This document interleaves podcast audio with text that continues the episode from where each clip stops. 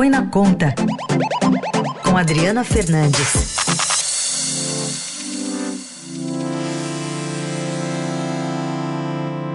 Oi, Adri, bom dia. Bom dia, Carol. Bom dia, Heisen. Bom dia.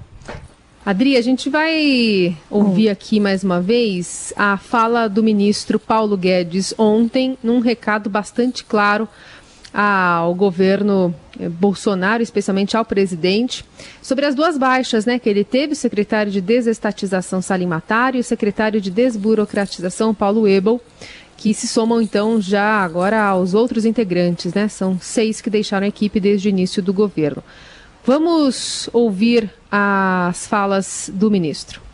Se o presidente da República quiser mandar alguma reforma, ela é mandada. Se ele não quiser, não é mandada. Quem manda não é o ministro, quem manda não são os secretários. E o secretário, quando o negócio não estiver andando, ele pode desistir ou ele pode insistir. Então, é simplesmente isso que aconteceu. Em nome da transparência, o Salim hoje me diz o seguinte: a privatização não está andando, eu prefiro sair. E o Ebel me diz o seguinte: a reforma tributária não está sendo enviada, a reforma administrativa não está sendo enviada, eu prefiro sair. Esse é o fato, essa é a verdade. Eu não escondo. Então você fala assim, houve uma debandada? Hoje houve. Hoje houve uma debandada. Estamos com dificuldade, estamos sofrendo, estamos sendo atingidos tragicamente, mas estamos atravessando essa onda. E as linhas vitais da economia brasileira estão funcionando. As pessoas não estão só com dinheiro na mão em prateleiras vazias, não, as prateleiras estão cheias, o sistema produtivo está funcionando. Então nós temos que trabalhar para que continue assim. Se nós tentarmos, no ano seguinte, a esse ano, que foi excepcional, seguimos com o padrão de gastos, nós vamos para o caos. E os conselheiros do presidente, que estão aconselhando a pular cerca e a furar teto, vão levar o presidente para uma zona de incerteza, para uma zona sombria, uma zona de impeachment, de responsabilidade fiscal. E o presidente sabe disso. Então o presidente tem nos apoiado. Adriana, vou pedir para você apertar a tecla SAP e dizer para a gente o que, que significou essa fala do ministro Paulo Guedes.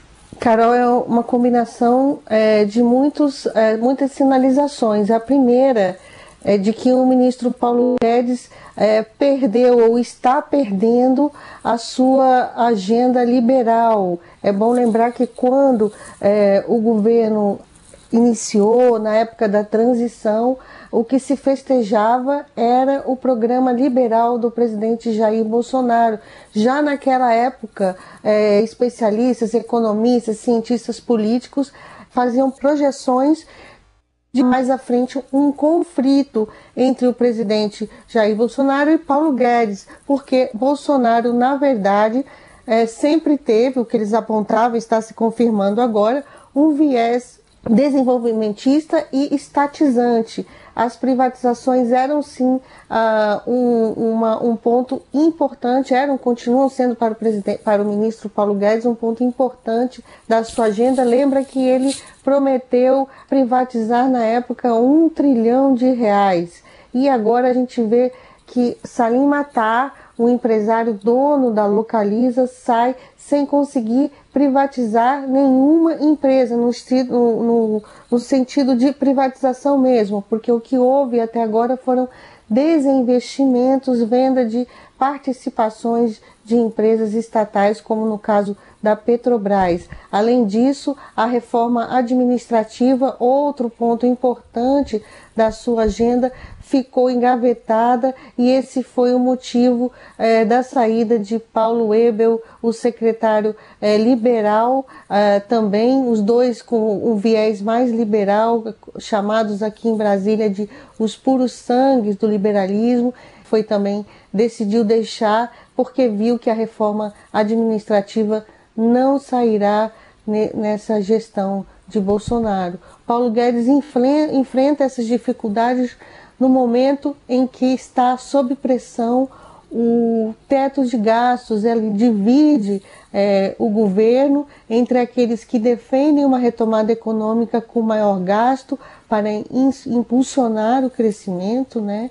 gastos com obras, gastos com programas programas de governo, e, uh, e aqueles que avaliam que é preciso uh, voltar ao ajuste fiscal, voltar ao trilho uh, do teto de gastos, né, que esse ano as regras fiscais estão suspensas pelo orçamento de gastos, e aí buscar um, um, um crescimento sustentável.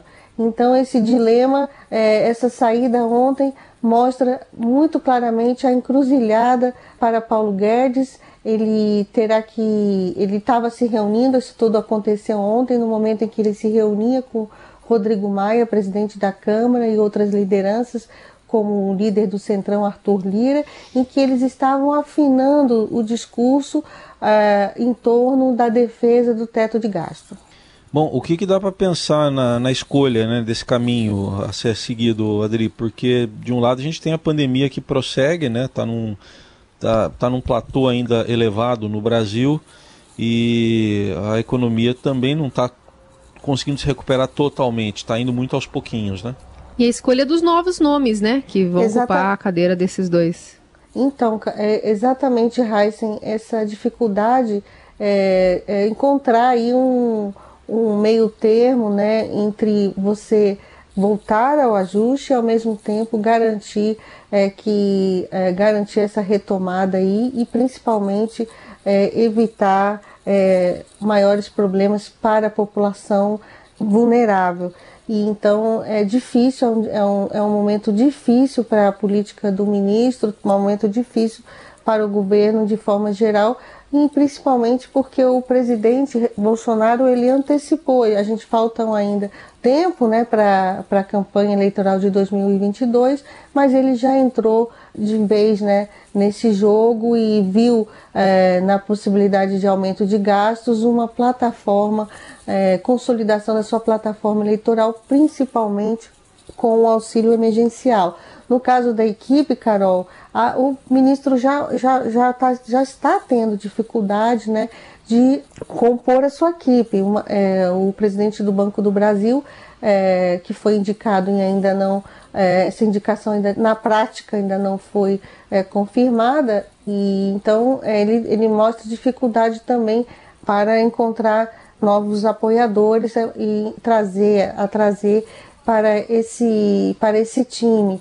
É, são seis, são cinco é, assessores que foram embora nos, nos, últimos, nos últimos, nas últimas semanas, nos últimos meses, mas Paulo Guedes já perdeu do grupo inicial oito integrantes da sua equipe. O primeiro deles foi Joaquim Levi. Joaquim Levi, o ex-ministro da Fazenda, ele é de Dilma Rousseff, ele, ele integrou a equipe de Guedes é, para a, foi, foi nomeado para a presidência do BNDES, ca, é, caiu é, pouco tempo depois. Depois a gente viu o secretário da Receita Federal, Marco Sintra, ele também é, deixou, deixou o governo em meio à polêmica da CPMS, CPMF, o Troirro, que era o secretário é, de especial de comércio exterior de, de ele foi para o Banco dos BRICS, foi presidir o Banco dos BRICS, Mansueto Almeida, que, é, que foi o secretário do Tesouro, considerado fiador do ajuste fiscal do teto, foi é, deixou o governo recentemente e está de malas prontas para o BTG Pactual, Banco de Investimentos. Ele será não só economista-chefe, como também vai, vai ser sócio do banco, Caio Megali, é, que ex-secretário de Fazenda de São Paulo, também deixou o governo, deixou a equipe de Paulo Guedes, o presidente do Banco do Brasil, Rubem Novas, como eu comentei há pouco, agora Salim e Webel. Muito bem, vamos acompanhando então as movimentações e a resposta do presidente Bolsonaro, que hoje está né, numa missão diplomática aqui em São Paulo, se ele vai comentar essa fala do, do, do ministro, né, o, o posto Ipiranga do governo. Adri, obrigada, viu? Carol, Até sexta. Se me permite, o que eu queria é, é, é, sinalizar é que vai ser muito importante o, a fala do Bolsonaro, né? Se ele vai realmente apoiar o teto de gastos, porque até agora ele não deu nenhuma declaração em defesa do ajuste fiscal. Verdade. Obrigada, Adri. Até. Até.